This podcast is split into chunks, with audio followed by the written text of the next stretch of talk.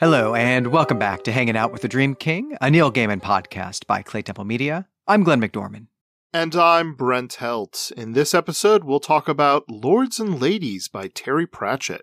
Yeah, this is very exciting. This is a Discworld novel. It was published in 1992, and this is a bonus episode. It's an extra episode that we're doing because it was commissioned by one of our really awesome Patreon supporters, and we're so grateful for that type of support. So thank you so much. Yeah, thank you. We really appreciate all the support that our patrons give us, not only for these special episodes um, that where you can suggest specific things for us to read or vote on other things that we might choose among uh, for this podcast and the other ones in the network, but also just for helping us maintain the costs of the regular shows we do as well. Uh, hanging out with the Dream King, a Neil Gaiman podcast, would be very different if we didn't have the support of the uh, patrons. It would probably just be Glenn and I chatting on the phone and never recording it at all. and uh, also, Glenn would never edit that conversation, so I would sound far worse. yeah, we we all would. That's exactly right. That's exactly right. Well, let me talk about what we're going to do in this episode. So we're going to start out by talking about you know, the setting and the characters. We'll give a bit of a plot synopsis for people who haven't read the book before or haven't read it in a long time. We're also going to talk about some of the, the themes and motifs. We've each picked one to present to the other for discussion. But uh, the big thing here, the reason we're doing uh, this book on this show, on Hanging Out with the Dream King, rather than on ATOS, where we normally talk about speculative fiction novels, is that hey, this book is an adaptation of A Midsummer Night's Dream by William Shakespeare. And so we're also going to be doing some comparison with the source material, with the Shakespeare play, but also, obviously, we are going to have to talk about how this compares with what Neil Gaiman has done in The Sandman. And of course, something we should probably say right away eh, for people who may not be aware is that, right, Neil Gaiman and Terry Pratchett have been collaborators. And uh, it seems clear to me that they also were talking about A Midsummer Night's Dream in the, the early 1990s, the late 1980s. And I, I would like to believe, I think it's kind of my, uh, my head canon that uh, uh, both this book, Lords and Ladies, and then also that issue of The Sandman grew out of some kind of dare or bet or something along those lines. But all right, let's talk about Discworld. So, Discworld is a pretty huge phenomenon in fantasy. I mean, it's 41 novels. These were published between 1983 and 2015. And I remember seeing these on the shelf, Brent, at our Barnes and Noble in the mid 1990s, right? There, I don't know, were about 15 of them, I think, on that shelf at that point. They were all mass markets. I was never impressed by the covers. The covers were as I recall anyway, just a kind of solid color with like the image of an object on them or something like that. And so they didn't convey any sense of setting to me, which is what, you know, I'm going to fantasy fiction for is that sense of setting. And so I don't think I ever even flipped through one of these books. And I definitely have never read one until now. But Brent, I wonder, besides standing at that shelf in the Barnes & Noble with me, uh, you know, circa 1994, what has been your experience with Discworld and Terry Pratchett? Yeah, I mean, I had a similar experience when I was younger that you did, obviously, because I was standing next to you at the Barnes & Noble or the Anderson's bookstore or wherever. And the covers were kind of twofold. They either were a couple words and an object, or they were just like vague high fantasy with lots of bright colors. What they were not that my uh, preteen and teenage kind of uh, boy mind craved, they were not foreboding. There was no, uh, there were no uh, angry lances. It was a lot more uh, happy and bright, and that was kind of my sense of Discworld was that it was something that a lot of people seemed to like, but no one I actually knew.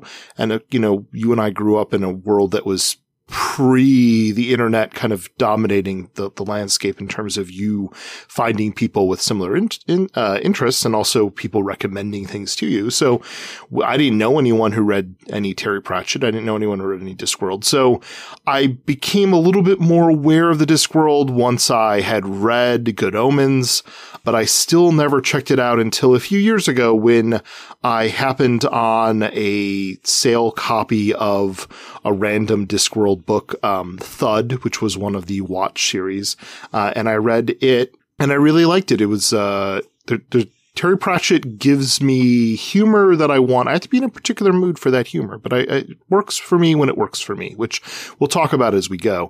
I do have to say, one of the things that I think put me off about Discworld when I was younger, in addition to the, you know, lack of foreboding Sauron across the mountains and, you know, desperate times and cavalry charges, was also that there were just so many of them. As you said, 41 novels, and that's just an insane number. And even the novel we're talking about today, it's the 14th novel in the Discworld series. And that's to tell someone, yeah, you should read this book. By the way, it's the 14th in a series. And something that I didn't fully appreciate then, but, um, something I've increasingly appreciated is while many of the characters do carry over from novel to novel. They are really written, and I think quite well, to be standalone, in which I think you would get more out of it if we had encountered some of these characters before. Granny Weatherwax, you know, has multiple appearances before this. This is the fourth Witches novel with fourth Witches stories. But I think that it works fine that this is the first time I'm coming upon many of these characters. Yeah, that was my experience as well. Even though Pratchett has has said in interviews that this is one of the few Discworld books that he felt like you should have read the previous books for, at least you know within the the Witches series, and he even gives us this little uh, précis at the the beginning to catch us up. But honestly, I have to say I don't feel like I needed that, and I don't feel like I really missed out on anything, but because I just jumped into this in the middle. And to me, that's a real strength of this book. No, I think it, it works real well. And in some ways, you know, to liken to things that some of our patrons might be able to easily latch onto, um, you know, as fans of Star Trek, uh, this reminds me of episodic Star Trek, right? Where a book is an episode where just, this is the planet they get to. And if, yeah, if you've dealt with Spock and Kirk or uh, Riker and Picard before, maybe you'll get more out of the nuance of whether Data understands jokes at this point. But you don't need to know that at all. And literally, you can just watch a random episode of most of you know, original series and next generation Star Trek, and it's fine. You can jump in at any point. So I think what Terry Pratchett did, and we can talk more about this, but just kind of a summation off the top is that I want to make sure listeners understand is you can certainly read this as a standalone, but also the fact that he has 41 novels and he's created sub areas means you can kind of just pick and choose as you want. And it indicates if there's characters you like, then the other books in that series may likely have the same characters recurring.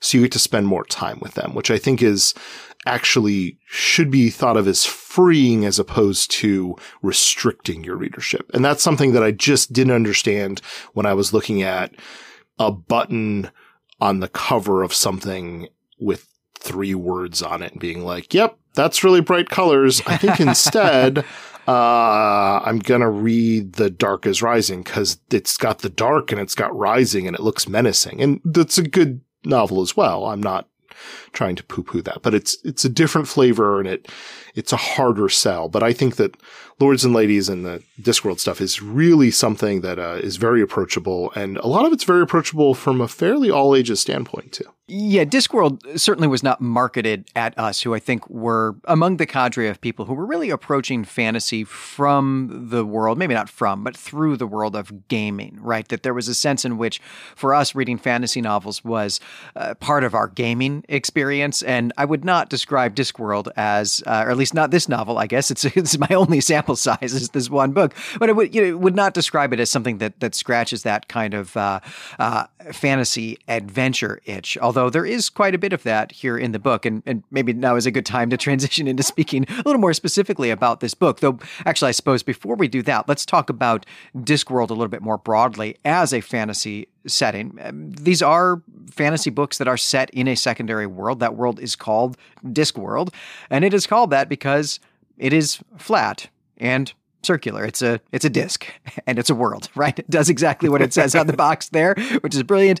But I do think that even people like me who have never read a Discworld book before now know that Discworld is a disc on top of four elephants who in turn are standing on the back of a turtle because this is a joke that has permeated pop culture in the form of uh, just uh, illusions and, and really I think in every medium as well. And so everyone has heard this somewhere and even if they don't know that it actually refers to Discworld, people have heard this joke.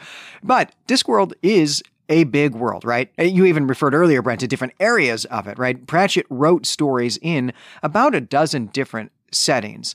This story is set in Lancre, uh, which is a very small country nestled in some very high mountains. But it is still basically southern England. Uh, Pratchett himself has said that Lancre is more or less a mix of uh, the Chiltern Hills, where he grew up, and the Mendips, where he lived as an adult.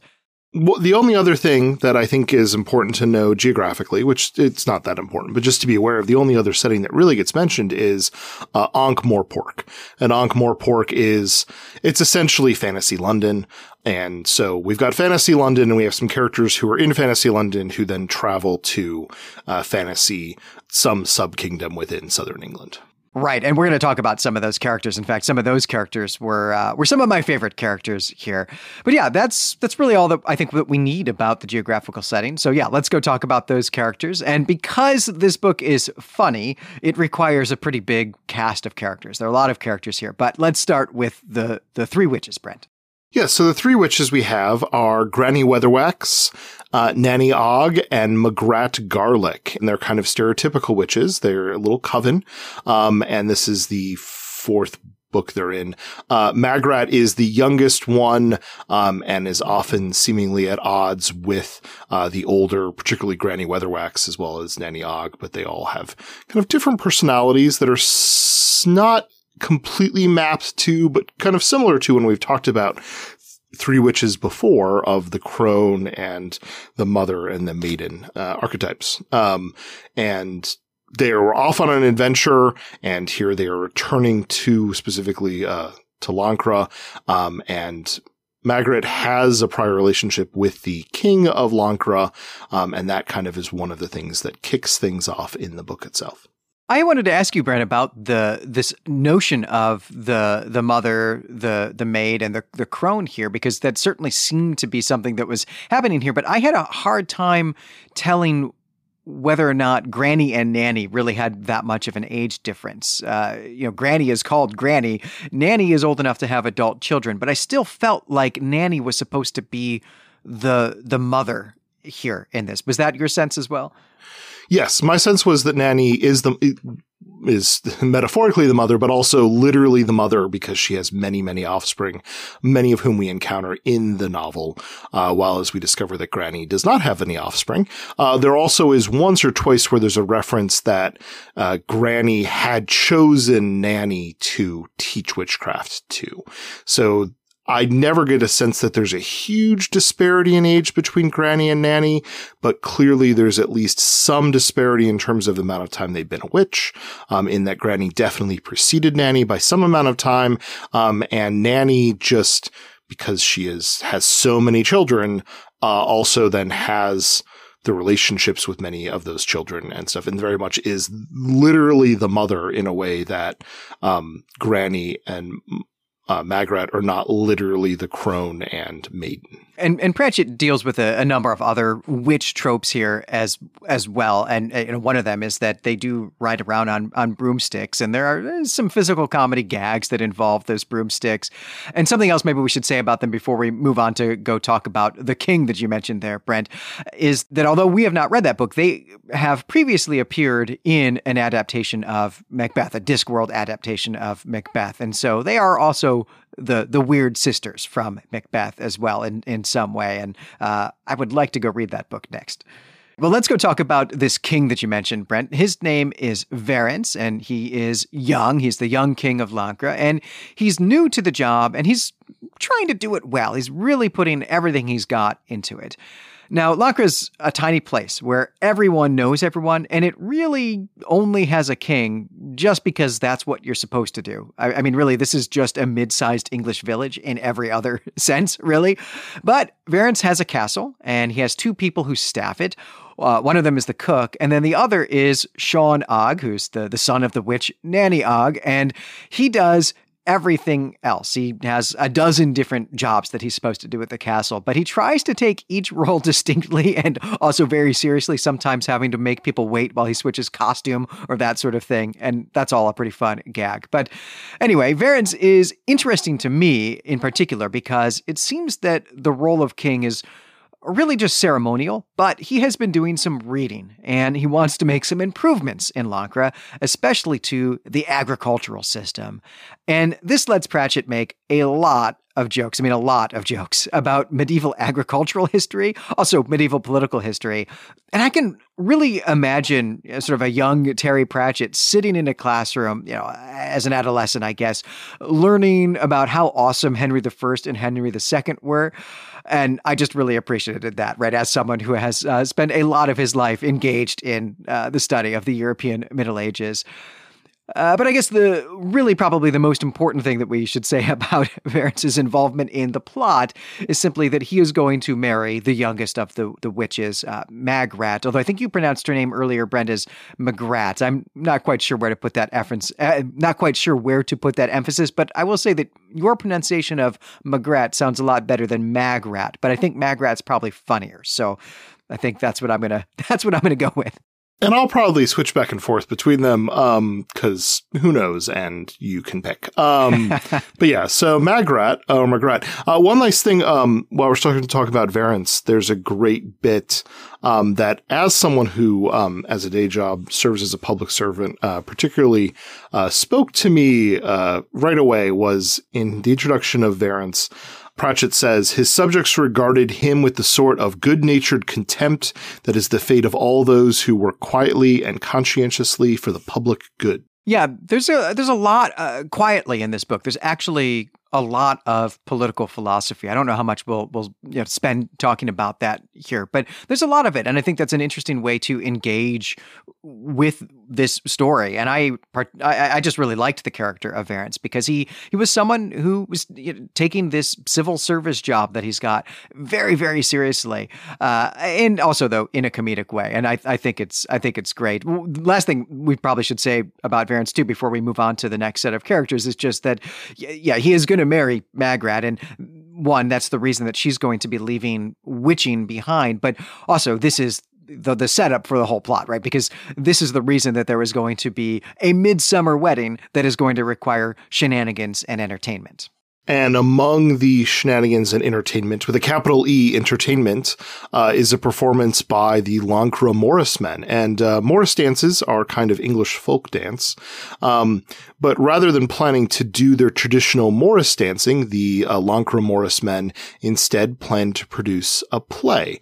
Uh, and they are led by Jason Ogg, again, uh, um, a one of Nanny Ogg's offspring.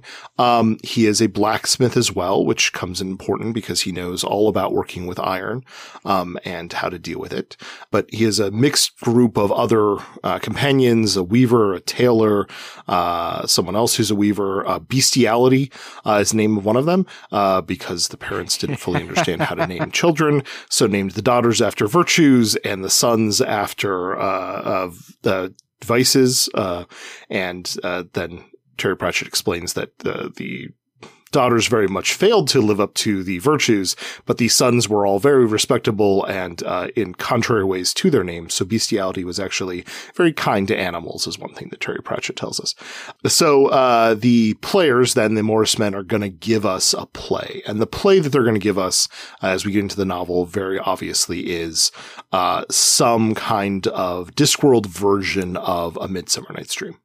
Right. And uh, it, very clearly, right, the Lancre men are the rude mechanicals from A Midsummer Night's Dream. And in fact, there's a bit of a gag in which they're discussing rude mechanicals and trying to figure out what the heck a rude mechanical is. And uh, that was a joke that I think really, uh, really, really appealed to me. And yeah, they're a fun, they're a fun bunch. This is an interesting part of the the plot, uh, and we can talk about the the ways that Pratchett is using the Lancre men versus the way that uh, Shakespeare uses the rude mechanicals when we get to that part of the the outline here. But we've got one last group of characters that we need to meet before we get into the the plot synopsis, and that is the wizards, right? And these are a, small group from the Unseen University, and this Unseen University is, I mean, it's essentially a school for uh, for wizards, and it is in that uh, fantasy London city that you mentioned earlier, Brent. And they've been invited to the wedding, and lots of people have been invited to the wedding. Basically, anyone who's in charge of, you know, a head of state, anyone who's in charge of some kind of important institution, they've all been invited to the wedding. But it's clear that most people are not going to go to this wedding. That people are not really all that concerned with a royal wedding uh, in uh, a country that's actually just the size of, you know, a small English village. But these wizards have surprisingly decided to attend. And who we have here among the wizards are the aging and bumbling head of the university. We have a young professor full of jargon, and uh, this character is great. It lets Pratchett make fun of quantum mechanics and other developments in physics that were all over the news in the 1980s and 1990s. And there is also the librarian, who is a wizard who has been turned into an orangutan, and uh, that's pretty awesome. And I'll say too that these are characters who have two books of their own in Discworld, but then who also appear in a lot of other books as recurring characters. So if you're someone who's read along with us and this is also your first uh, dip into Discworld and you liked these characters, there's more for you. And I liked these characters a lot myself, so that might be where I'm going next with Discworld. And because a lot of Discworld novels either evolved directly around or at least have characters going in or out of uh, Ankh-Morpork, uh, where the wizards typically are located in their university. Um, there's lots of good excuses to pull them into things. Um, and so I remembered vaguely the librarian character from one of my readings of one of the not- watch novels. It's such a funny thing to go with. yeah, I really liked these characters. And as someone who loves school stories and especially fantasy school stories, uh, I yeah, there's a strong chance that I will be be checking out at least one of the books that they are sort of central characters in. At, uh, and, and, and maybe that's something I'll, I'll report back on. But yeah, we should talk about what all these characters are doing together, right? What is the plot of this book? And as we've said, this novel is Pratchett's riff on A Midsummer Night's Dream, and A Midsummer Night's Dream has three elements to it. Uh, first, there's a royal wedding with relationship shenanigans.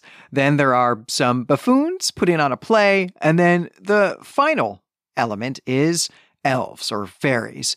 And that is what we get here as well. So Verence and Magrat are going to be married at midsummer. The Lancre men are trying to put on a play as part of that entertainment, and there are guests arriving.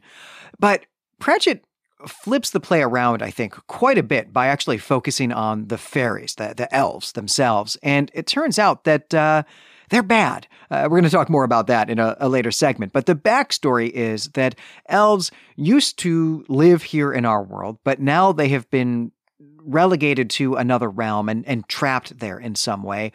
And this is good because when they were here, they tormented us, they tormented humans. And much of our folk superstitions, uh, warding signs, uh, little protective talismans, and, and, and that sort of thing, much of that is actually about protecting ourselves and our homes from elves but we've just forgotten that. And we've certainly forgotten you know even if we remember some of those details we've forgotten that it's it's true right? That this folklore these myths and legends uh, have some origin in some kind of truth but now they're coming back. The elves are coming back through a portal in a stone circle atop a hill.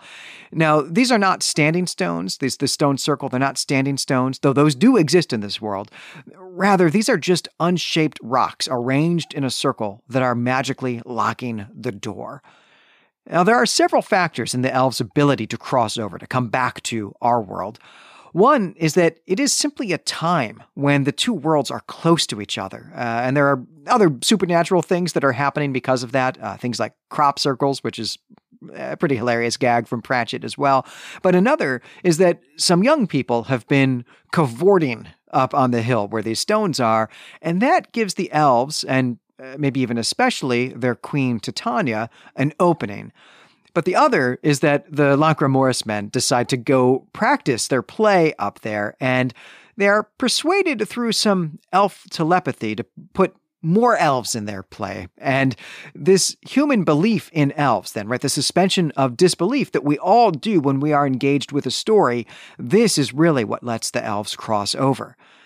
And so, yeah, the elves, they're the antagonists, and the protagonists are, of course, the witches.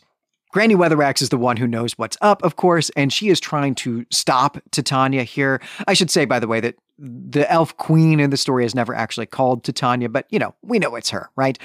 At any rate, Granny is trying to stop her from crossing over, but it does not work, and mostly because everyone else is terribly dumb, and so our heroes end up having to deal with a full on invasion force of bad, evil elves. Now, of course, our heroes, our characters, they are victorious in the end, and each of the witches has a role to play in defeating the Fairy Queen, defeating Titania. Uh, Magrat dons some armor and some weapons and goes to the elf camp because Verence is imprisoned there and she's going to rescue him. And along the way, she fights and overcomes some elves. But when she confronts Titania, she loses. She actually falls under the sway of her, her glamour, her magic. But Granny Weatherwax is there, and she takes on Titania now, and this frees up Magrat again, though Granny actually dies in the fight. And Magrat now is able to even overcome Titania. But at this point, Oberon arrives, and Oberon and Titania, they don't get along. We all know that from Shakespeare. Uh, they also don't live together. And they also have very different ideas about when and also how fairies, uh, elves are going to return to the, the human world. And so Nanny Ogg went to go find him in his home and to persuade him to come intervene. And now here he is doing just that. And he is the king, after all, and he commands the elves to return. And that's how the, the plot wraps up. That's the end of the book, except that I also should say that Granny Weatherwax wasn't really dead, and she's fine. And that's the end of the book. Yeah, it's just a simple little piece with uh you know dozens of characters and uh... yeah it's it's a huge amount of moving parts in this book i left out so much just to give that sort of bare skeleton of the plot because there's so much attached to you know the ribs and the limbs of this the skeleton of a, of a plot that i think really are where probably the, the joy of the book actually lies yeah, it's a, it's a fun little uh, bit. So, um, to get into some discussion about some of the themes and motifs. Uh, one thing I want to talk about at the top was the kind of theme of the generational conflict that we had, particularly amongst the witches. Um, because you have Granny Weatherwax and Nanny Ogg and Magrat Garlick, and there's clearly, uh, for much of the novel, a lot of animosity and frustration that Magrat has with the other two, particularly with Granny, uh, and the way she feels she's being treated. Things are put into motion. She, Magrat discovers well into the novel um, by Granny uh, for Magrat's best interest in a way that Magrat does not really appreciate. And so there's a lot of kind of frustrated, almost teenager behavior, although I'm led to believe that Magrat is not a teenager, uh, but still kind of some generational conflict there between uh, Granny and Magrat. But additionally, um, there is a younger group of witches who also, uh, or witch wannabes, who have been going and dancing naked around the stones, which has helped weaken the barrier, led by uh, Diamanda Tockley. And there is a specific kind of stare off competition, literally, that occurs between Granny Weatherwax and Diamanda. And the relationship between those two, I think, is fairly interesting as well. Um, after Granny beats and bests Diamanda in the stare off competition.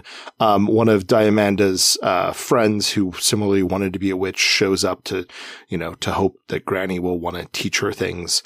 And Granny tells her go check on Diamanda. She probably feels quite upset right now and quite alone. And so it shows to me that, you know, deep down, Granny does actually care about this you know, teenage upstart who thinks she knows better than the older witches, which we have a lot of that, particularly in the young witches, though, or witch wannabes, Diamanda and her crew, you know, think that they've read things and a lot of it's kind of riffing on and making fun of some kind of new age kind of wording and uh, interpretation of things, um, versus, uh, the kind of, no, no, it's really simple. You're overthinking it view that the actual witches have regarding witchcraft it's kind of a fun juxtaposition there. But there's also just in many ways, Diamanda is a young granny and Magrat is in some ways a different kind of parallel universe approach to life that Magrat path that, that Magrat or that Granny could have walked instead. And so in that, I kind of see the cycles of there's generational conflicts, but it's also in part because they're dealing with the obstinance of younger versions of themselves in some ways. Yeah, I was really interested in the extent to which Pratchett in this book is writing about uh, people who are middle aged and older, which is really rare in fantasy fiction. I think, right, mm-hmm. which is mm-hmm. so skewed towards uh, towards a younger audience, and even even when it is not, it is it, it often gives us protagonists who are quite young. And of course, one of the just sort of technical reasons to do that is that it help, it helps when you're writing a fantasy book in, set in a secondary world to have a character who also doesn't know anything about that world, just like your readers don't. And so you pick a young person, right, who's just starting out, going out into the world, and so on. But this uh, this felt like Murder She Wrote, and that most of the characters here are are middle aged or older, and that was awfully, awfully refreshing. I, I didn't know that that was something that had been missing for me in speculative fiction, but it really it turned out it was, and I really appreciated that. Yeah, it's really great. And as you said, there are many players, uh, both the actual capital P players and the many character players uh, that we have throughout this novel. But the witches themselves, Granny, Nanny, and uh, really are the protagonists more so than anyone else's. Um, and the novel is very much more about them, even when it's not about them directly on any given page. And that is really refreshing. And yeah, we usually have characters who are the audience surrogates and therefore our main protagonists who are, you know, young or when even when they're not young, like Bilbo Baggins was not that young when he went off um, on his adventures, but he still was very naive about the world and had very little understanding of what anything was like outside the Shire. And here we have the opposite. We have very kind of, in some ways, even world weary women who definitely know what's up, but it never came across to me like you were dropping too much exposition on the audience, which is really hard to do, I think, when you've got your uh, protagonists being people you know, characters who particularly in Granny Weatherwax and Nanny Ogg, know lots and lots of things, and yet we don't get exposition dumps, and we still can kind of go along with them for fun. That being said, the stakes mm, then necessarily don't always feel as terrifying as they would if we had it instead from Diamanda's view or Jason Ogg's view throughout. I think that's right because Granny Weatherwax in particular is, although you know she's she's taking this threat very very seriously. She's the only one who is, you know, the, the entire time from the start. She's also extraordinarily confident, or at least is putting on a, a, confident demeanor, and so that does not reinforce for for readers a sense of terror. Uh, though you know, I think Pratchett found some ways to give us that, but that's not in general the tone I think that this book is really going for. And you're also right about the the manner in which he does exposition. That rather than have a uh, you know, young person be our point of view character who needs to have things explained and, and that sort of thing. Uh, what we get instead, actually, is Granny Weatherwax in particular, but then also Nanny Ogg to a lesser extent, being frustrated by, exasperated with uh, the stupidity of young people. And so a lot of the exposition comes in these kind of rants aimed at or about young people and how they, they don't know what they're talking about and don't know what they're doing. And that also, I thought, was, I mean, it was funny, but it also just was uh, such a different way of doing it, and it was it was very cool. Part of the fun for me, Brenton, in doing episodes on whole novels, single episodes on whole novels in this format, is that I had is that we don't coordinate with each other ahead of time about picking these themes and motifs. and you know, I go back and forth when I'm doing these with with other people about who goes first. You know, whether I go first or you know the other person goes first. In this case, you were going first, and for me, then that means I do a little bit of guessing about what you might pick as yours, so that I'm not going to be stepping on your toes. And so it turns out though that I actually had picked something that's fairly adjacent to what you just brought up, because the thing that I really enjoyed the most about this book was its emphasis on love and relationships relationships.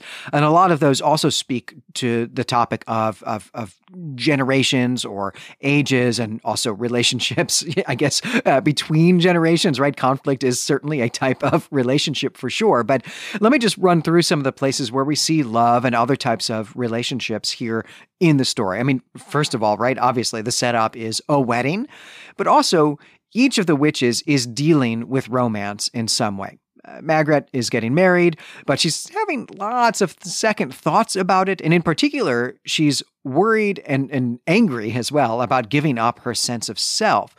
Then we have Nanny Ogg, who's being romantically pursued by one of the wedding guests. Uh, this is a, a, dwarf who we have not talked about at all up to this point, but we even get to see them go on a date.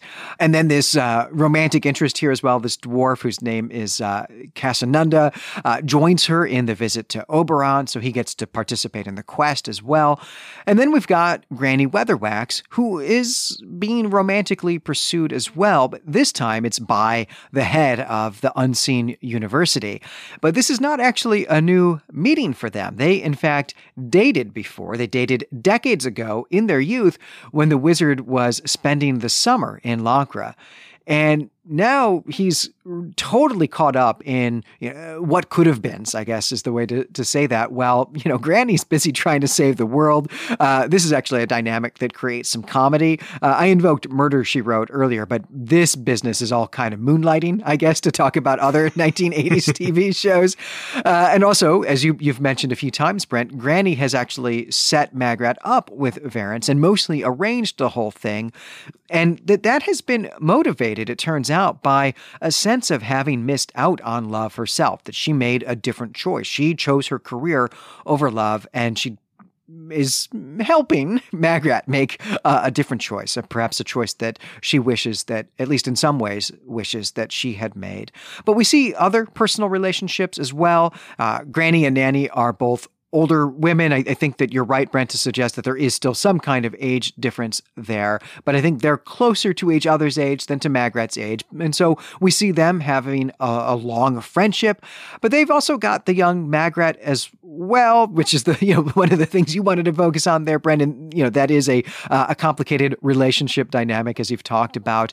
We also get Nanny's adult children who have minor roles to play in the story. And so we also uh, get to see some parenting there. Nanny is a uh, a tough a tough parent uh, for sure. That's some more generational conflict that we get there, and we also get two contrasting groups of bachelor friends. Right, we get the the wizards, and then we also get the Lancre Morris men, who I guess not all of them are actually technically bachelors there, but they are.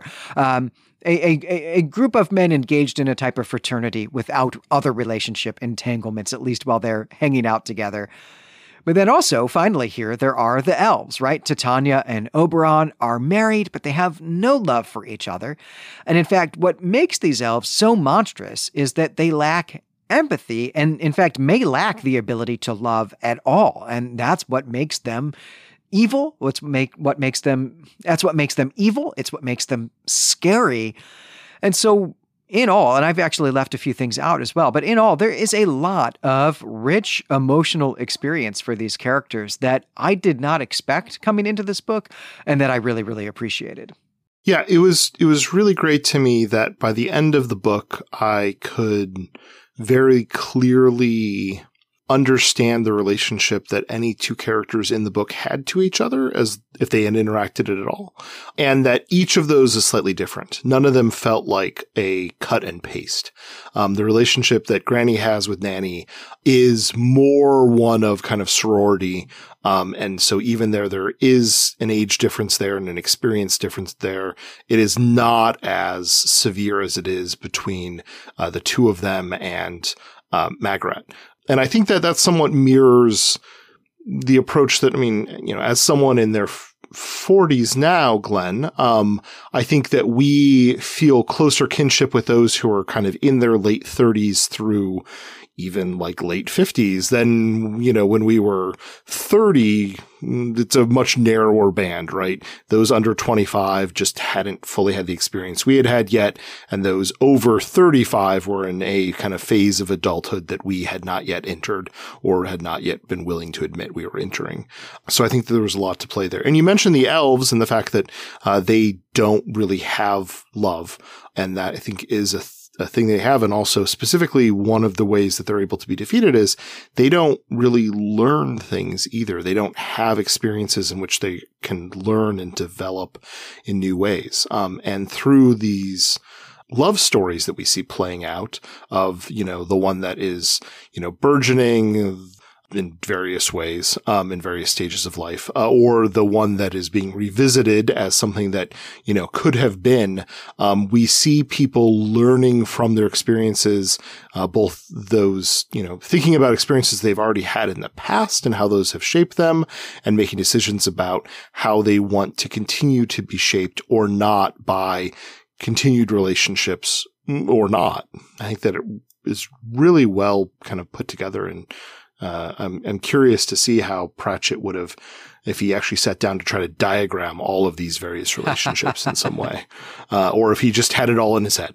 Yeah, I mean, gosh, I, I certainly would love to know more about Pratchett's craft for sure. I mean, this is this is not the sort of thing I could ever do as a, a writer in any anyway. I, I, just couldn't even keep track of this many characters, let alone their relationships with each other. But Pratchett does it absolutely brilliantly. I, I want to go back to this idea about the elves, you know, and their lack of empathy, their inability to love, as also being uh, an inability to grow and to learn, which I think is totally spot on. But I think on the flip side of that too, one of the things that the elves don't understand about people is that we care about each other, or at least that we can. Mm. And mm-hmm. I think it, it is actually this sense of love, uh, several different types of love that people have, that our mm-hmm. heroes have, that really is what propels them to be heroes in the first place, right? Granny has uh, an overwhelming love of the people in her life and this desire to protect them, and also a, a love of place as well that is really, really motivating her.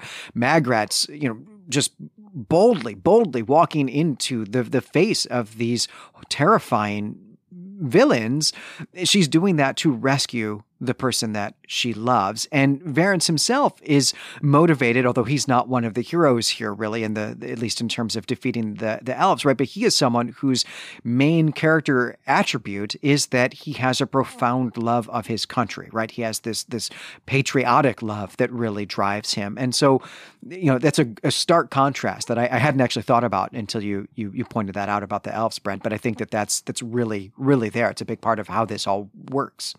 Well, and uh, one of the characters is trying to think about something that elves lack, and they're like, it starts with an M, and the person's thinking of a bunch of words that start with the letter M, and then it turns out that no, it's empathy. They lack empathy, which starts with an M.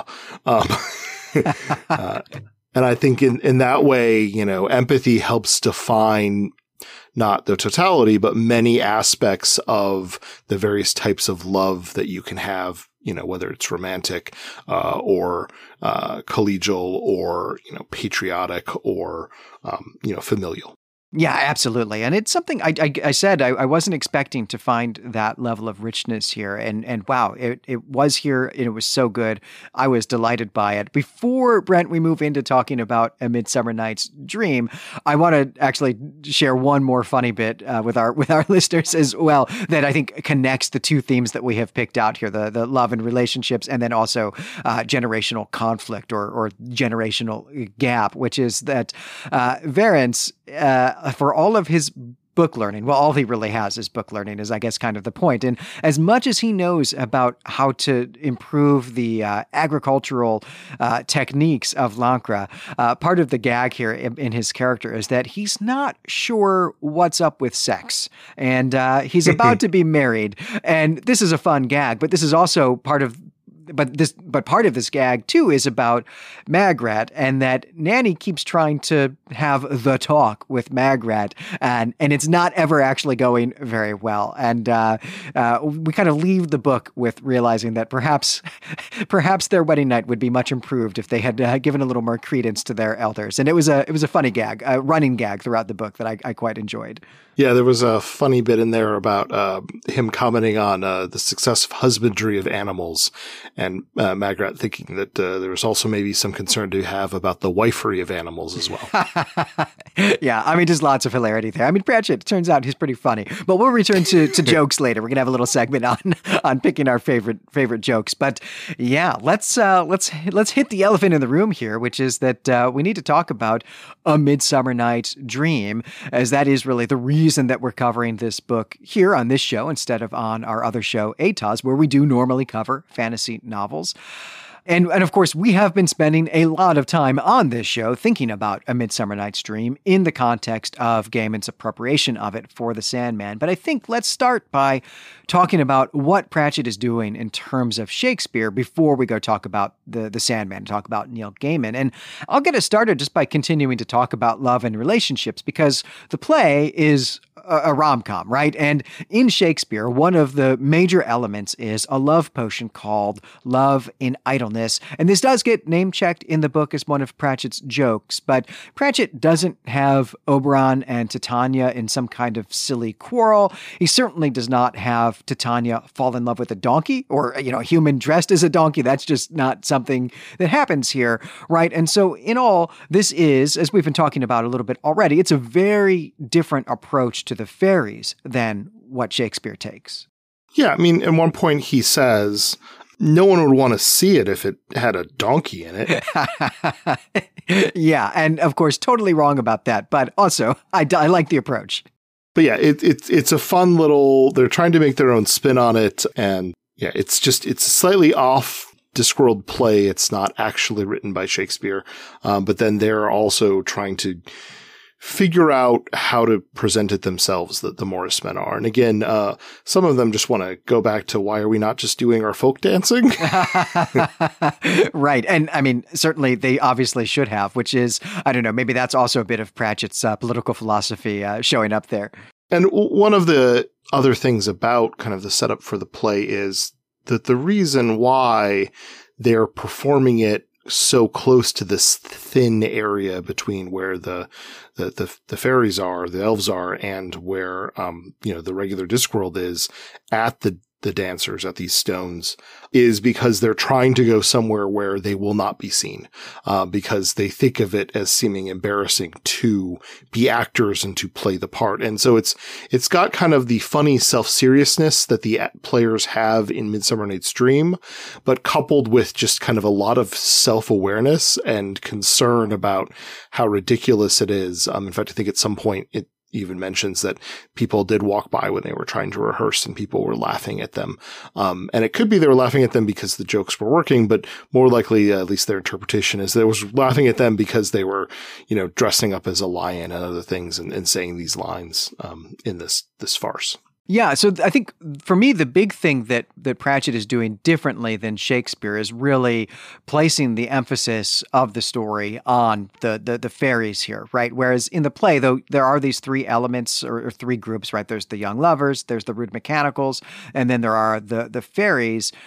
the fairies, I think, get the least amount of of stage time uh, of among those three groups that in fact, a huge chunk of the play actually is the rude mechanicals, right? And, and but here in the novel, the Lancre Morris men, I think, really don't get a whole lot of page time. Uh, I mean, they're hilarious when they are there, when they're present in scenes, but or when we're getting scenes about them.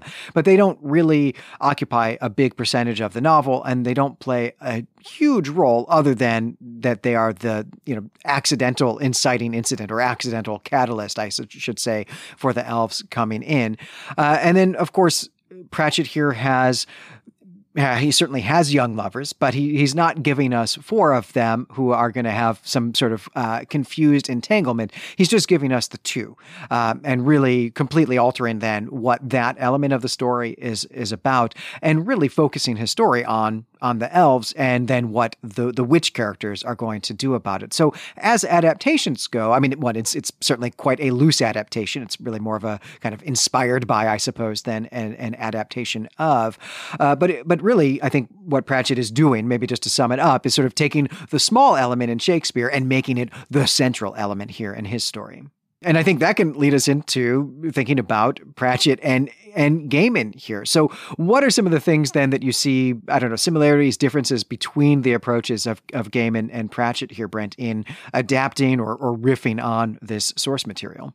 Well, I think similar to what we saw in Midsummer Night's Dream, the comic issue, not the play, was um, this idea of fairies are real and they can come and witness kind of plays of themselves. Um, but you know, they're, they're otherworldly, literally so. They're, they're from some other plane. They have to pass through. There's only some points where this can easily occur. And they're not really in tune with the way that humans kind of interact or think.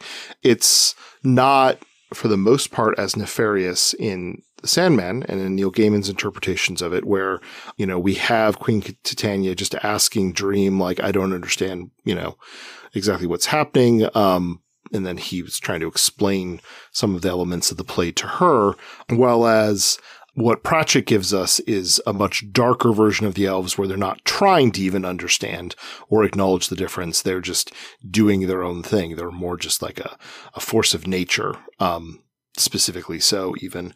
Um, but either way, it's kind of these alien things from kind of a world that is just the side of the normal world that can kind of permeate under the right conditions of timing and kind of behaviors um, of people who can help draw those things in. The other thing that we see is in the discussion of very briefly, and it's discussed a lot more elsewhere in some other Discworld novels, I believe, um, but kind of the role and the presence and role of gods in the Discworld, which is very much fueled by if there's enough belief, it affects, you know, how strong that these gods are, even that they come into existence at all. Um, and that's something that's mentioned a couple times in uh, Lords and Ladies. Um, it is something we see in Sandman uh, as well, particularly in the storyline we're currently discussing, where there's discussion about kind of people's belief um, and how that affects the kind of waxing and waning power levels of kind of mythological beings. Um, and that's something that Gaiman continues to explore a lot, particularly in the American Gods, um, uh, and uh, its follow-on book, um, Anansi Boys. Yeah, I mean that's a that's a huge similarity that they've got here, right? This idea of belief as a kind of supernatural power. And in fact, here's a, a, a bit of the text actually where we where we get this. Uh, the line is: "A circle is a door half open. It doesn't need much to open it up all the way. Even belief will do it." Right.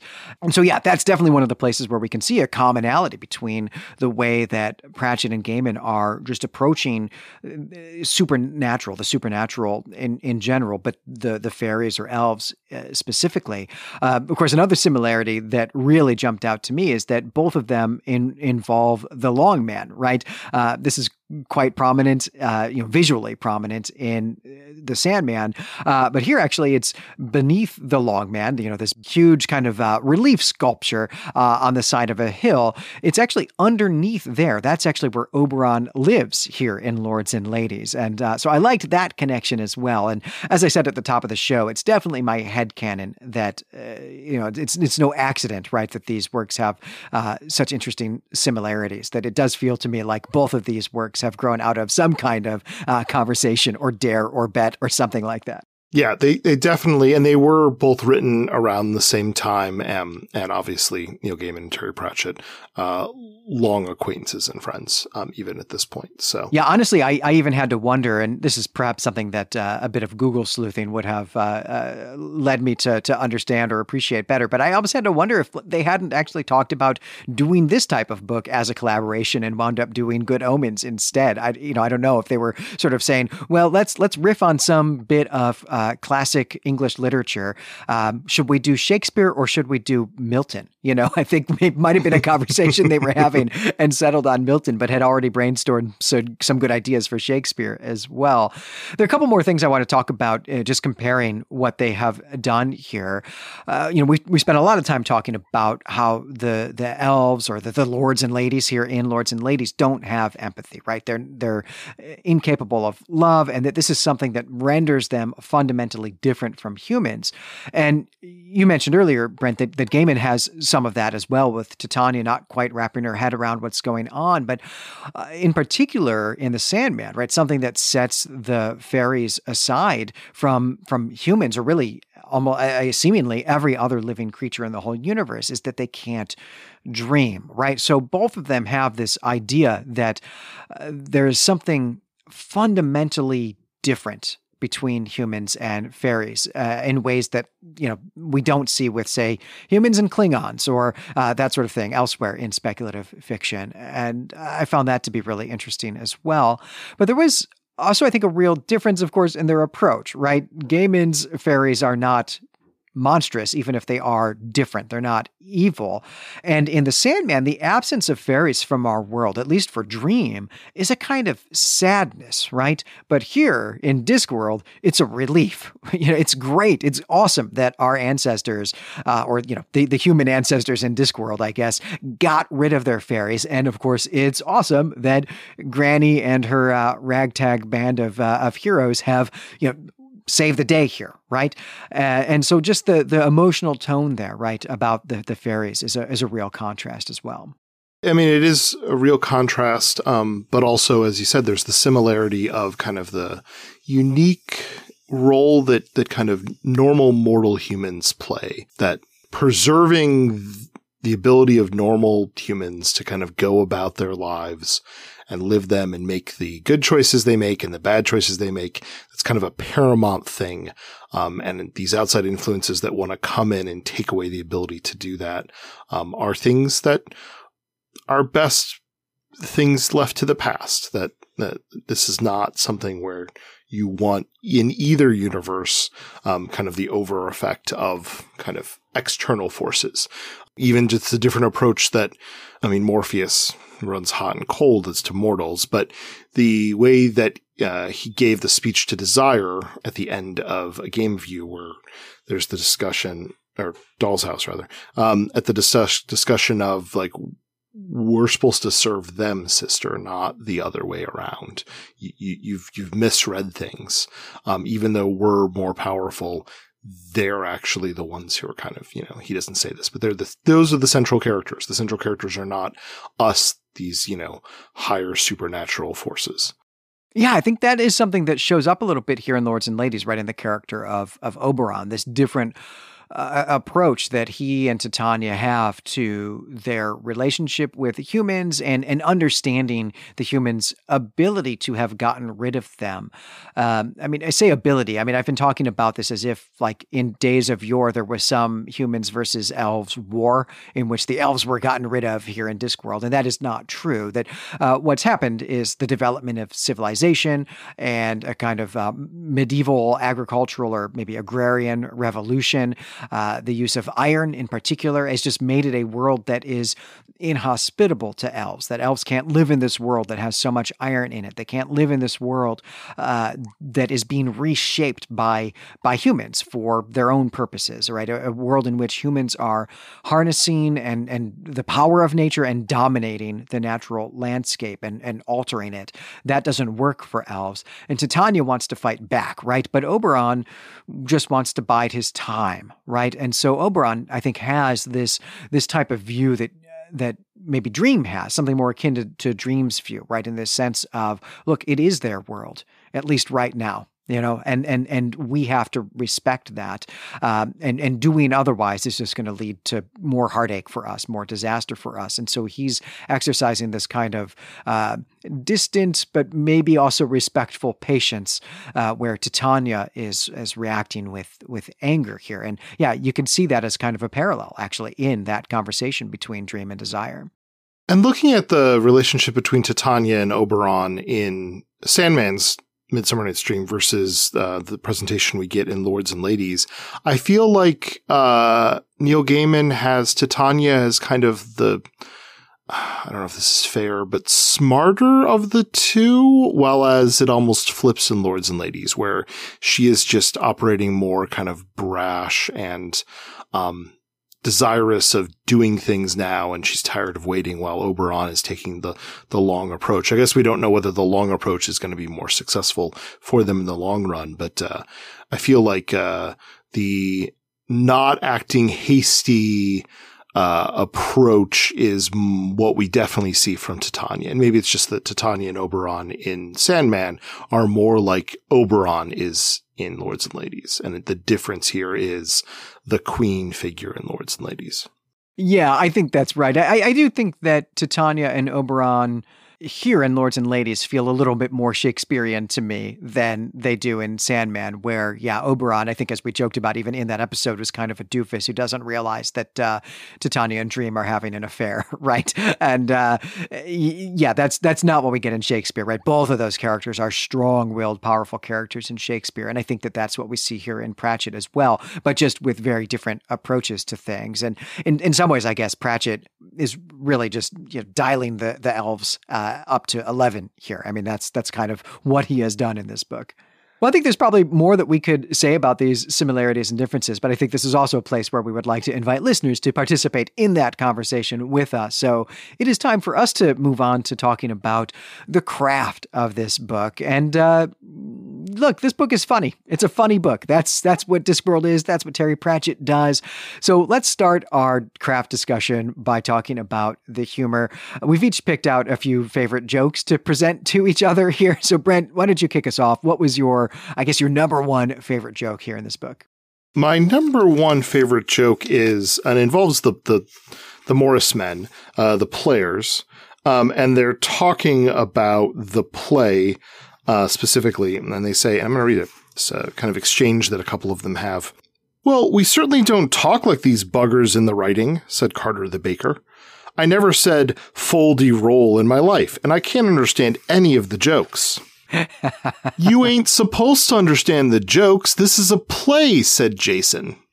And it's a funny exchange, um, and it's, you know, in a broader exchange as well, um, where it's a funny commentary on jokes, but it's also a commentary on kind of the way that particularly as a modern audience, we approach Shakespeare, right? Where, um, we are, we treat it as some kind of reverent thing when so many of his plays are comedies or at least have com- comedic elements and you're supposed to find them funny. And if your audience doesn't get the joke, maybe you aren't really successfully presenting the heart of the play, even if you're presenting the words of the play. Um, and I think that it's just, it, again, it's a funny exchange, but it also works for me real well as commentary on kind of modern play production. This is a particular bailiwick of uh, one of my favorite Shakespeare podcasts that I almost certainly mentioned when we did our episode on A Midsummer Night's Dream. But this is the uh, the podcast Chop Bard, uh, and he spends a lot of time. Uh, the host Ehren Ziegler spends a lot of time actually joking about the fact that this or that play is taught to teenagers because can you believe how many different slang words there are for human genitals in this play, it, and how that's what all the jokes are about? And I can't believe this is the one we teach in grade school or this is the one we teach in middle school. And yeah, that's where a lot of the richness is lost. So yeah, that's a great joke. That's a great meta joke there. I appreciated that. What was a, a particular line or scene that struck you as particularly funny, where you may have even laughed out loud? Yeah, so something that we haven't said about the way this book functions so far is that uh, there are footnotes occasionally. The footnotes are always jokes, right? It's a way of kind of interrupting something uh, with a joke without having to interrupt it. And so uh, my favorite bit of humor was uh, a footnote fairly early on in the book. It's actually uh, on page 34 of the edition that we've got, Brent. And uh, I'm just going to read the entire footnote to you. No one knows why it is, but in any group of employed individuals, the only naturally early riser is always the office manager, who will always leave reproachful little notes, or, as it might be, engraved helium crystals, on the desks of their subordinates. In fact, the only place this does not happen very often is the world Xerix, and this is only because Xerix has 18 suns, and it is only possible to be an early riser there once every 1,789.6 years. But even then, once every 1,789.6 years, resonating to some strange universal signal, small minded employers slither down to the office with a tentacle full of small, reproachful, etched frimped shells at the ready. And uh, this, uh, this joke speaks to me as both both a morning person and as the person who ends up doing all the planning in just about every endeavor I've ever participated in. To start off with, yes, I, I do love the footnotes throughout this, uh, and I particularly love there are some occasions where there are footnotes w- to the footnotes. Yes, um, which is clearly just Pratchett having fun with the format of footnotes. Um, I think the rest of us wouldn't even think to do that. We would just do the extra aside as a parenthetical within the footnote. At least that's what I would do. But uh, I, it works so much better if you're Terry Pratchett to do the footnote within the footnote. I don't know if anyone else could accomplish that. But the commentary on the uh, early risers and leaving the notes, um, it's a series of jokes that works real well. Um, it reminded me a lot, particularly because it mentions a separate planet of um, Hitchhiker's Guide to the Galaxy, which there's a lot of commonality in writing style between these authors, right? Uh, and at its best, I think Hitchhiker's Guide kind of similarly has that kind of tone to it, where it's just got an aside about a random planet, and then because of what goes on in that planet, here is the you know punchline of the joke. Um, that being said, um, uh, I've talked to Brandon and Valerie, and we will try really hard to label our food in the uh, Clay Temple Media refrigerator, Glenn. We do appreciate uh, that we uh, need to stop just putting stuff in there and letting it grow uh, to the point that it becomes its own civilization. and then we have to go through the ethical quandary of how soon can we throw it out? Um, should we let it collapse on its own weight first or not? I understand that that does cause a lot of frustration for you. So we apologize. Yeah, fortunately, I have never given into this impulse to leave these passive aggressive notes notes. But but I will say it is an impulse I feel. I just haven't given into it. So yeah, Pratchett is really I felt seen by this joke is what I'm what I'm saying. All right, Brent, what's another joke you really liked? One of the jokes I really liked, um, and it's because, in partially in thinking about writing, is it's really hard to figure out how to start things. And in some way, the start to this novel, uh, eventually we get there. Um, and I think that some of the criticism of the novel is that, you know, it kind of meanders a little bit. And we'll talk about that a little bit more, I think, when we talk about our summations. But I think it's healthy if you're going to have a novel that is going to meander a little bit to set that up right off the top. Um, and I really like Terry Pratchett kind of acknowledging the difficulty beginning. So right at the start of the novel, after he's had the little uh, preface that talks about how, you know, perhaps this one doesn't stand on its own as well as other ones do. So here's a brief recap on a couple characters, particularly the relationship between And Magrat. He goes ahead and begins uh, thusly. Now read on. When does it start? There are very few starts. Oh, some things seem to have to be beginnings. The curtain goes up, the first pawn moves, the first shot is fired. Footnote, probably at the first pawn. But that's not the start. The play, the game, the war is just a little window on a ribbon of events that may extend back thousands of years. The point is, there's always something before. It's always a case of now read on. Much human ingenuity has gone into finding the ultimate before. The current state of knowledge can be summarized thus. In the beginning, there was nothing, which exploded.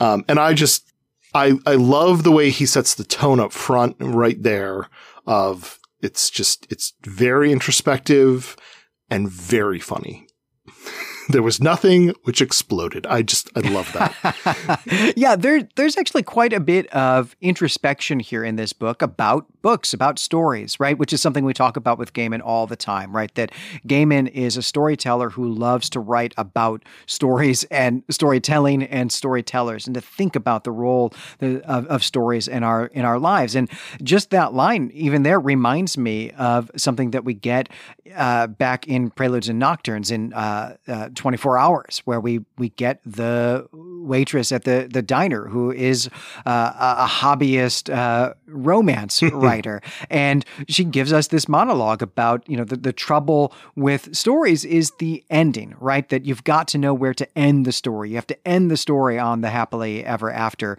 because actually all stories are going to end in death eventually, right?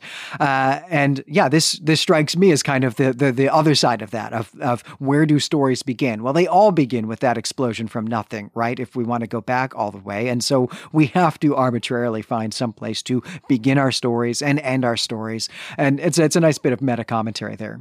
It's really great. And again, um, as someone who, you know, occasionally tries to write things, um, uh, frequently writes things when I have to for work, uh, but occasionally tries to write things that are more fictitious, uh, in my free time. Uh, it's really hard to figure out how do I start to get to where I want to go? Cause I have an idea of where I want the middle to be and maybe even the end uh, how do I start things off? So him just kind of being like, I'm just going to start this way. And then that working. And I think it's hard for it to work. Um, but I think that Pratchett makes it work because he is Terry Pratchett. Yeah, I agree. It was it was masterful. I mean, just in general, the the writing of this book was phenomenal. And we'll we'll, talk about some some non funny. We'll talk about some more serious bits of, of writing to the extent that there that there are here in a bit. But I'm going to share one last joke before we do that, Brent. And it is a pretty simple line here. Uh, it's just Nanny Ogg uh, saying something in conversation. Uh, she's talking about Verence, the king, but she says kings are a bit magical, mind. They can cure dandruff and that. And uh, this just really, really made me laugh out loud because this is a joke about medieval kingship. Because in, in France and England, high, high medieval France and England, kings were regarded as having uh, what is often translated as uh, the royal touch. They, they had this healing touch. Uh, this is also something that we know about Aragorn, right? This is something that finds its way into the Lord of the Rings as well, right? The hands of the king are the hands of a healer.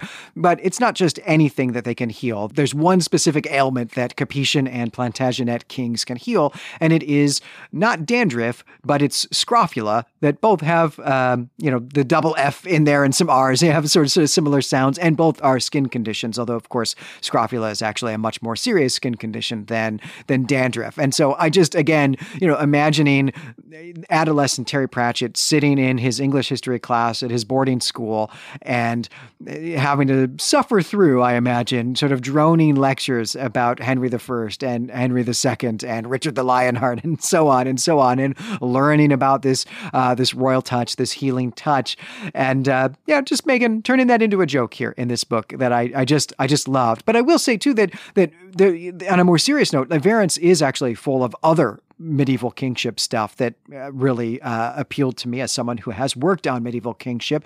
Uh, and just for example, Pratchett also includes here that kings have a supernatural relationship with their land, which is a common motif in medieval literature, particularly Arthurian literature. I mean, it is also the exact plot of the film Excalibur, which, you know, was fairly current, I think, I guess, when Pratchett was writing this book. But uh, yeah, all of that really tickled me, right? That I'm certain that uh, that Pratchett was bored out of his mind in that type of class, but he paid attention as well, or at least did a lot of reading. I don't know.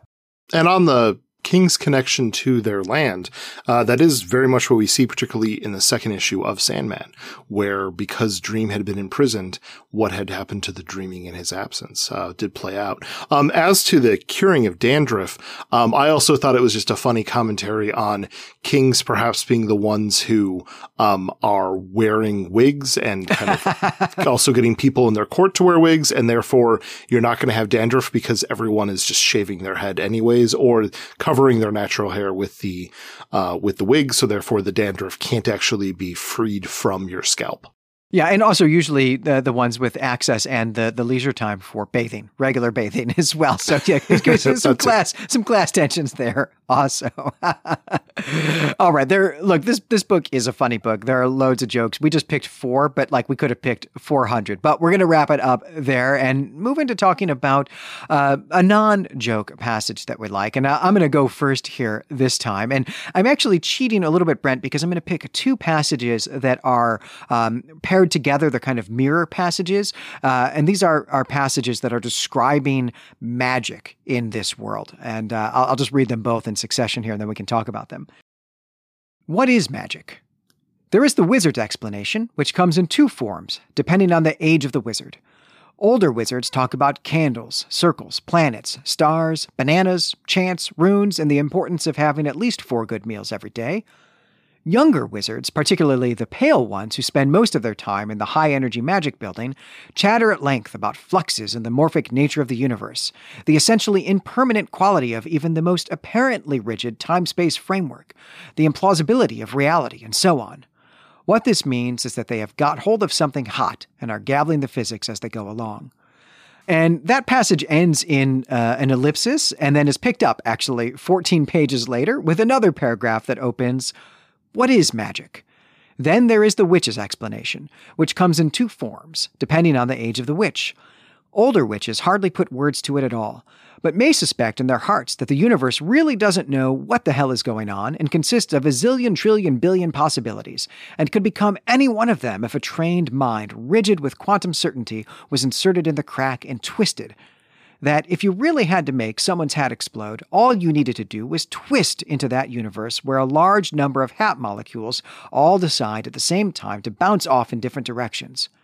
Younger witches, on the other hand, talk about it all the time and believe it involves crystals, mystic forces, and dancing about with your drawers on.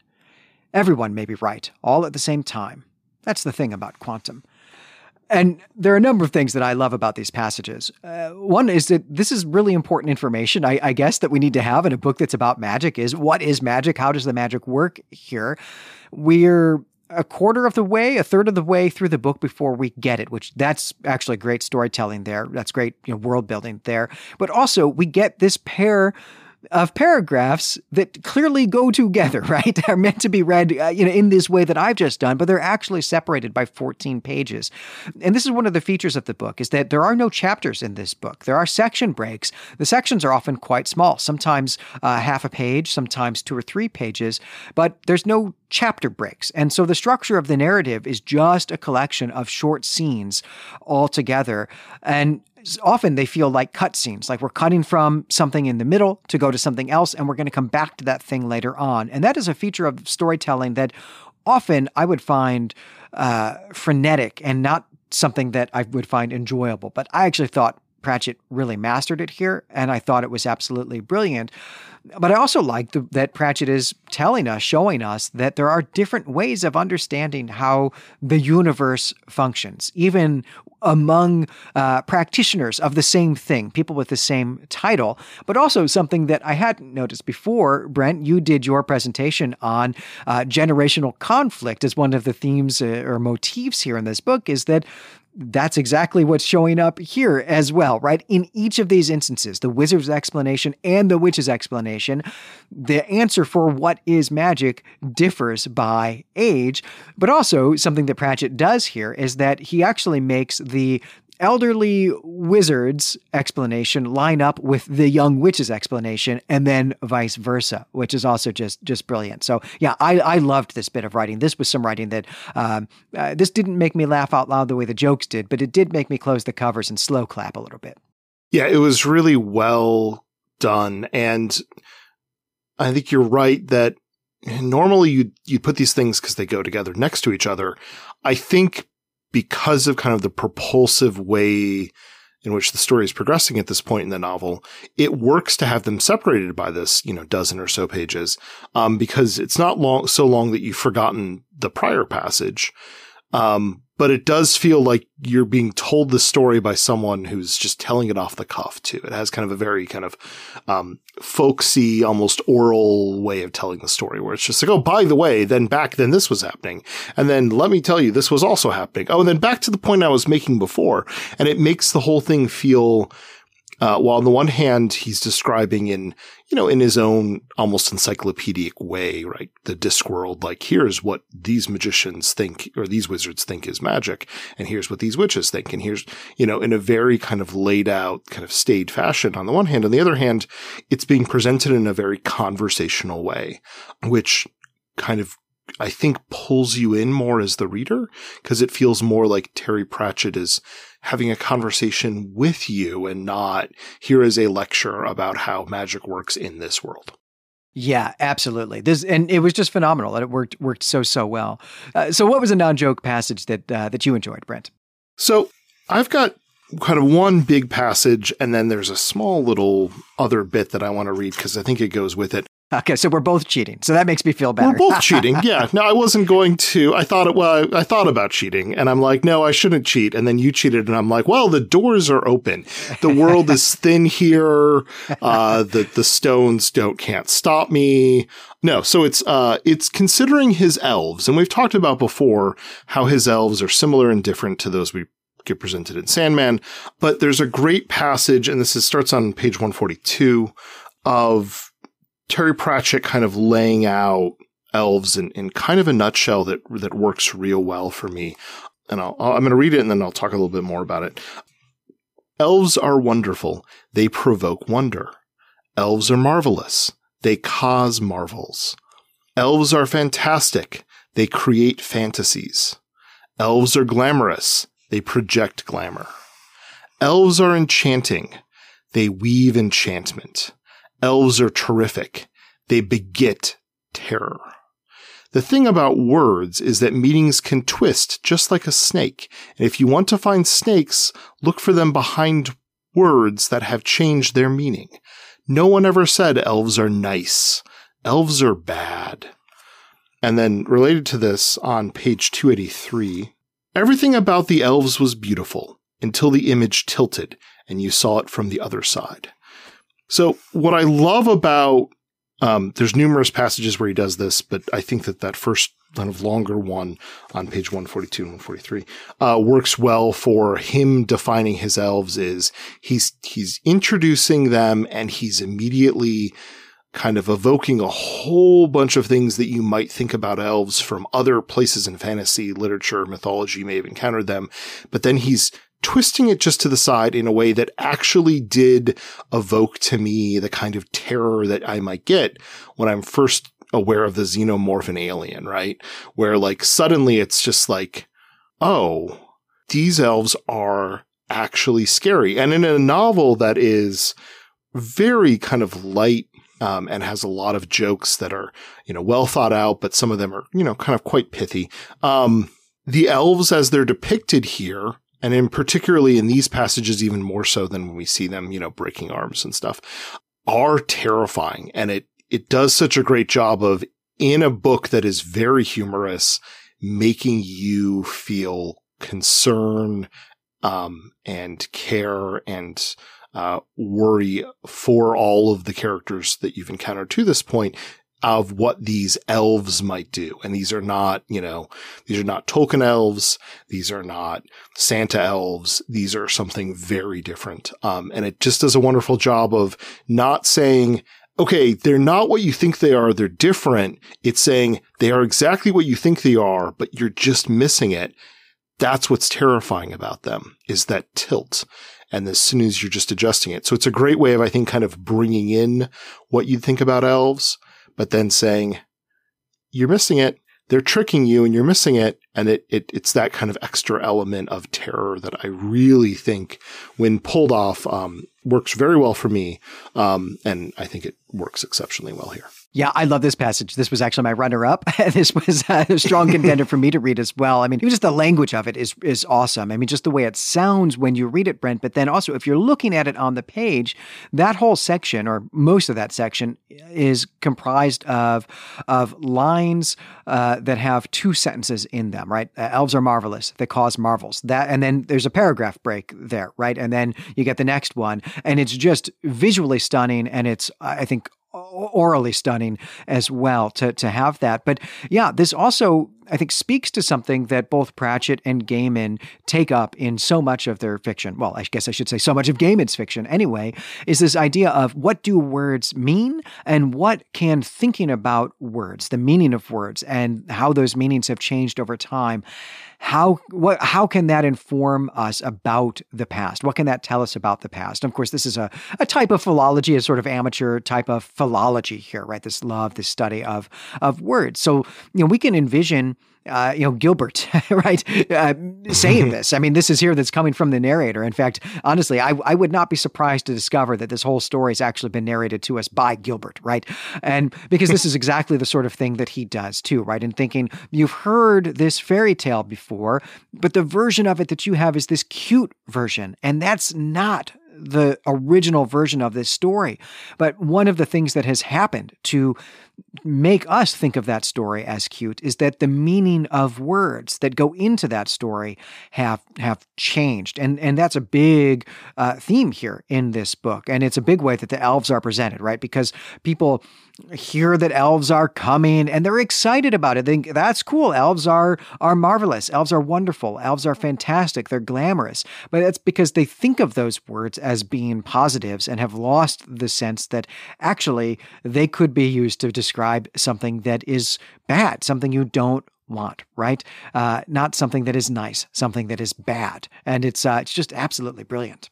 And I now, with your discussion of Gilbert being the one who's telling us this, have in my mind the idea that the Corinthian is just a dreaming version of an elf from the Discworld. Oh man, I think that's totally true. Yeah, I think that that is completely true. I had not thought about that. That's spot on.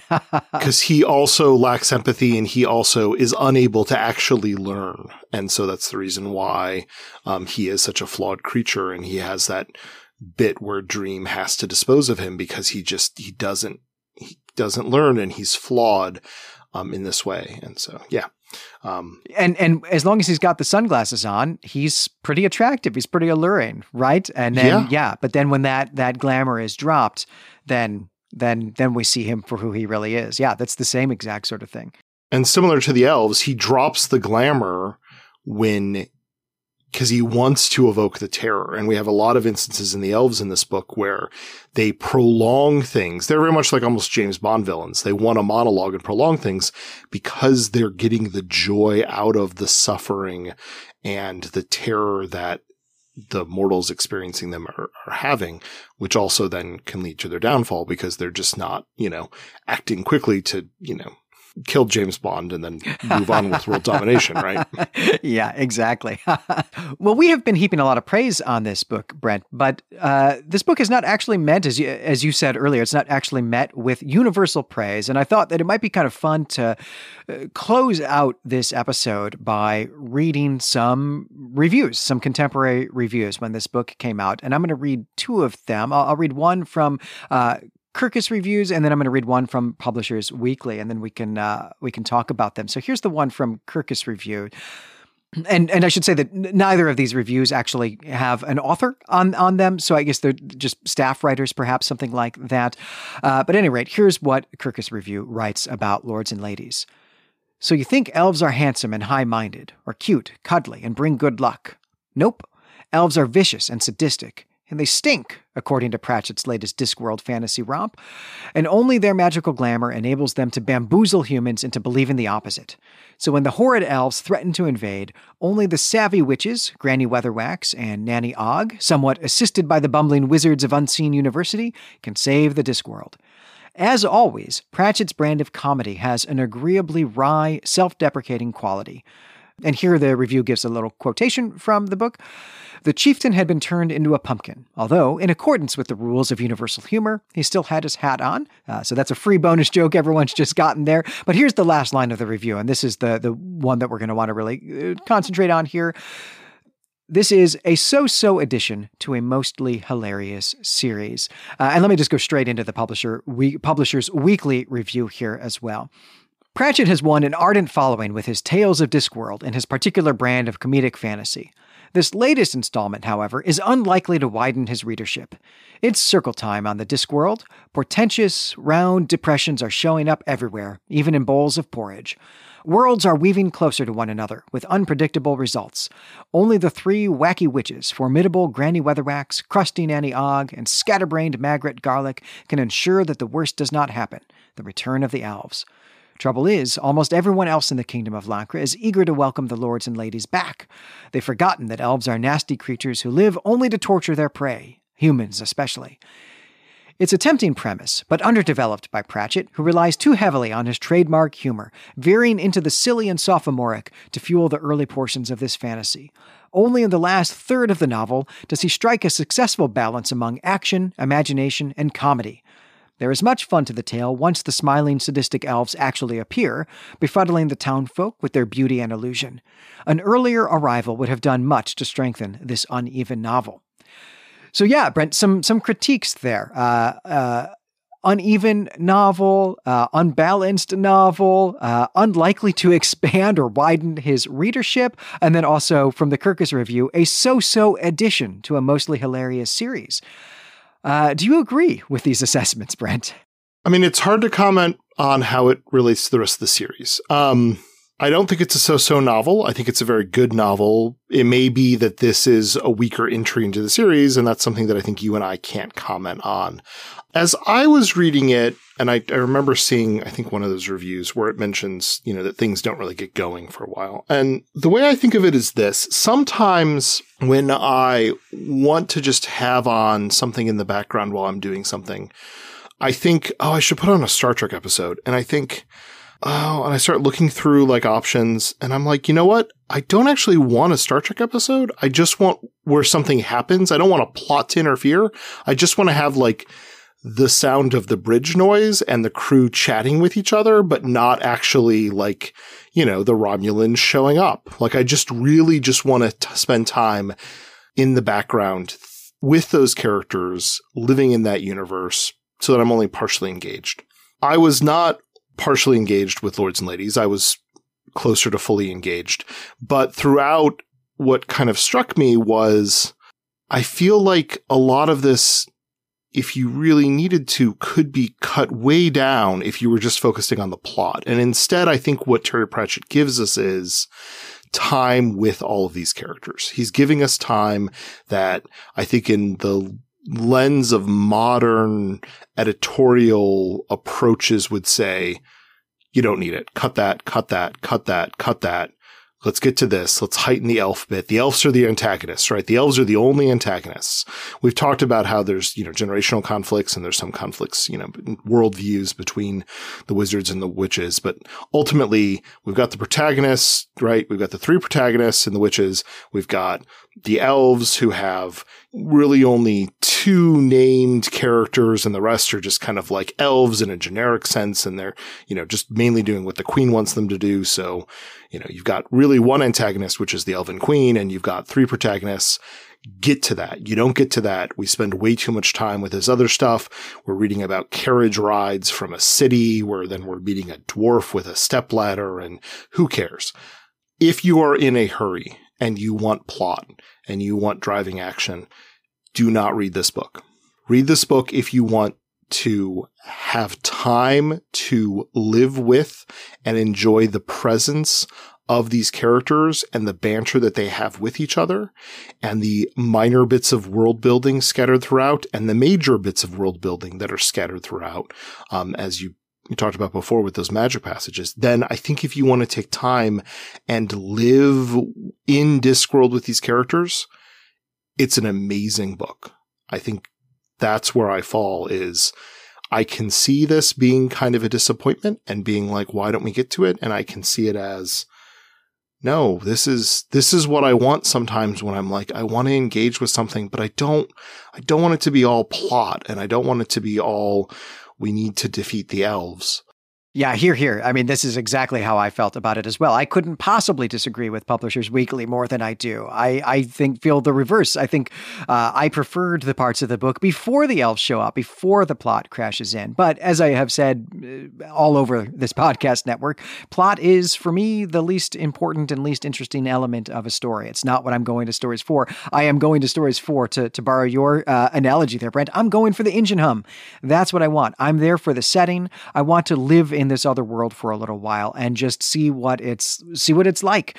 And uh, this book is phenomenal because it gives me so much of that. I was trepidatious actually about reading this book because I thought it was going to be a lot more plot, a lot more plot forward than it actually was, and and also even just a lot more joke forward actually than it actually was. And I think that's the thing the Kirkus review said mm, without really saying right by saying this it was a so-so addition to a mostly hilarious series. I think it was also saying that it wasn't as fun as the other books. But I thought this book was right, right at the the the, the, the sort of was right in my Goldilocks zone for humor. That it was it was brilliant. This book was everything that I could ever actually want this book to be. I couldn't believe how much I loved this book, to be honest. And uh, and so where Publishers Weekly also says that this is not likely to uh, widen Pratchett's audience. Completely wrong. I want to read. I want to read more. I want to read more Pratchett, and I guess that's really, you know, the question, right? Uh, uh you're going to review this book. The question is, hey, look, there are 40 other books in this in this setting. Do you want to read any more of them? And, and maybe that's the question I'll ask you, Brent. Uh, did, did this book, did Lords and Ladies, make you want to check out more Discworld? I know you'd already had one book under your belt, but are you keen on checking out more at this point because of Lords and Ladies? By the end of Lords and Ladies, I uh, was reminded how much I enjoy Terry Pratchett, and I was reminded that I definitely need to put another Discworld book or multiple in the rotation. That again, there's a time and a place for it, and when it works for me, it'll work great. When it won't work for me, I'll know and I won't work for me. So yes, I'm definitely going to read more. I also, upon reading this, uh, beginning to read it, before I even finished, I instantly remembered, wait, Terry Pratchett and needed to buy a gift for a niece. And so got her a different Terry Pratchett book uh, for Discworld immediately for that. Um, and I hadn't read that book, but I had full confidence that it doesn't matter. I think for any of these Discworld books in some ways, it doesn't matter where you start. There's lots of recommendations you'll have. And I think depending on where you are in your stage of life and depending on like what kind of vague backdrop you want, that may influence where you pick it up. But at least for the three novels I've read so far from Terry Pratchett and the Discworld series, they're all, when it comes to it, similar enough. It's just, do you want to be in this kind of quote unquote far flung, but not really kingdom? Do you want to be in the big city? Do you want your main characters to be witches? Do you want your main characters to be members of the city watch? Do you want your main character to be death? Fine. Pick one of those and go. And I think you'll enjoy it. And if you don't, then it's not for you. But I also think that you'll know a good chunk of the way through the book.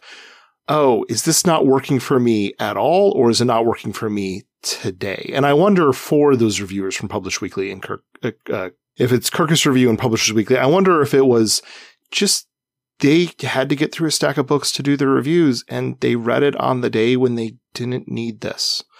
And if you're in a hurry, don't read this book.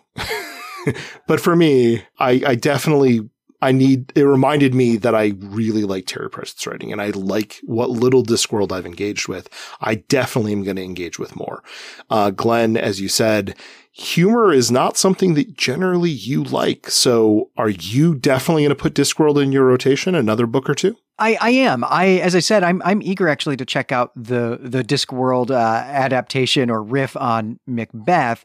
Macbeth is actually something that I have been wanting to cover in some way, somewhere on the the network somehow, and so reading this book and loving this book so much made me think that that's uh, something that we should try to do as a network is put together some series on Macbeth. I mean, that's not likely to happen here in 2022, but at some point in the future where you know, we could cover Macbeth in some way, uh, you know, as the actual text of the play, uh, and then look at other things that that uh, and then look at places where Macbeth has shown up in other speculative fiction, and uh, maybe even you and I then Brent could uh, could finish that all up by engaging with something else that mattered a lot to us, certainly in our adolescence, which is the Coen brothers, because uh, one of the Coen brothers has just recently made a Macbeth film that I haven't had a chance to check out, and uh, so yeah, I mean that's definitely something that I would love to try to do. But even though I don't get to do much reading that is not for podcasting or for uh, for teaching. I think even if those plans never come to fruition, uh, I would like to check out some more Discworld. And something I did see when I was looking through the the list of books in the Discworld canon uh, is that there is actually some short fiction, which I think is something that we could manage to do on the network. Certainly, Terry Pratchett, as someone who has co-written a book with Neil Gaiman, I think is well within the purview of this show. And so I think as it as it suits us, or perhaps as it suits our uh, our voters on Patreon, we might cover some Discworld short fiction fiction from time to time here on the show as well. And I think that I would definitely welcome that. I would think real carefully about when I would be reading it in any given, you know, week, but, uh, I would definitely welcome it. Uh, if it's something that our patrons are interested in or, um, if we just decide to do it as we decide to do it. Well, I think that if we are making future plans, uh, that then is going to do it for this episode. But uh, I hope that our tone and our praise for this book have conveyed already the thanks that we we genuinely owe to the Patreon supporter who commissioned this episode. But let me actually put that into words now and say thank you again so much.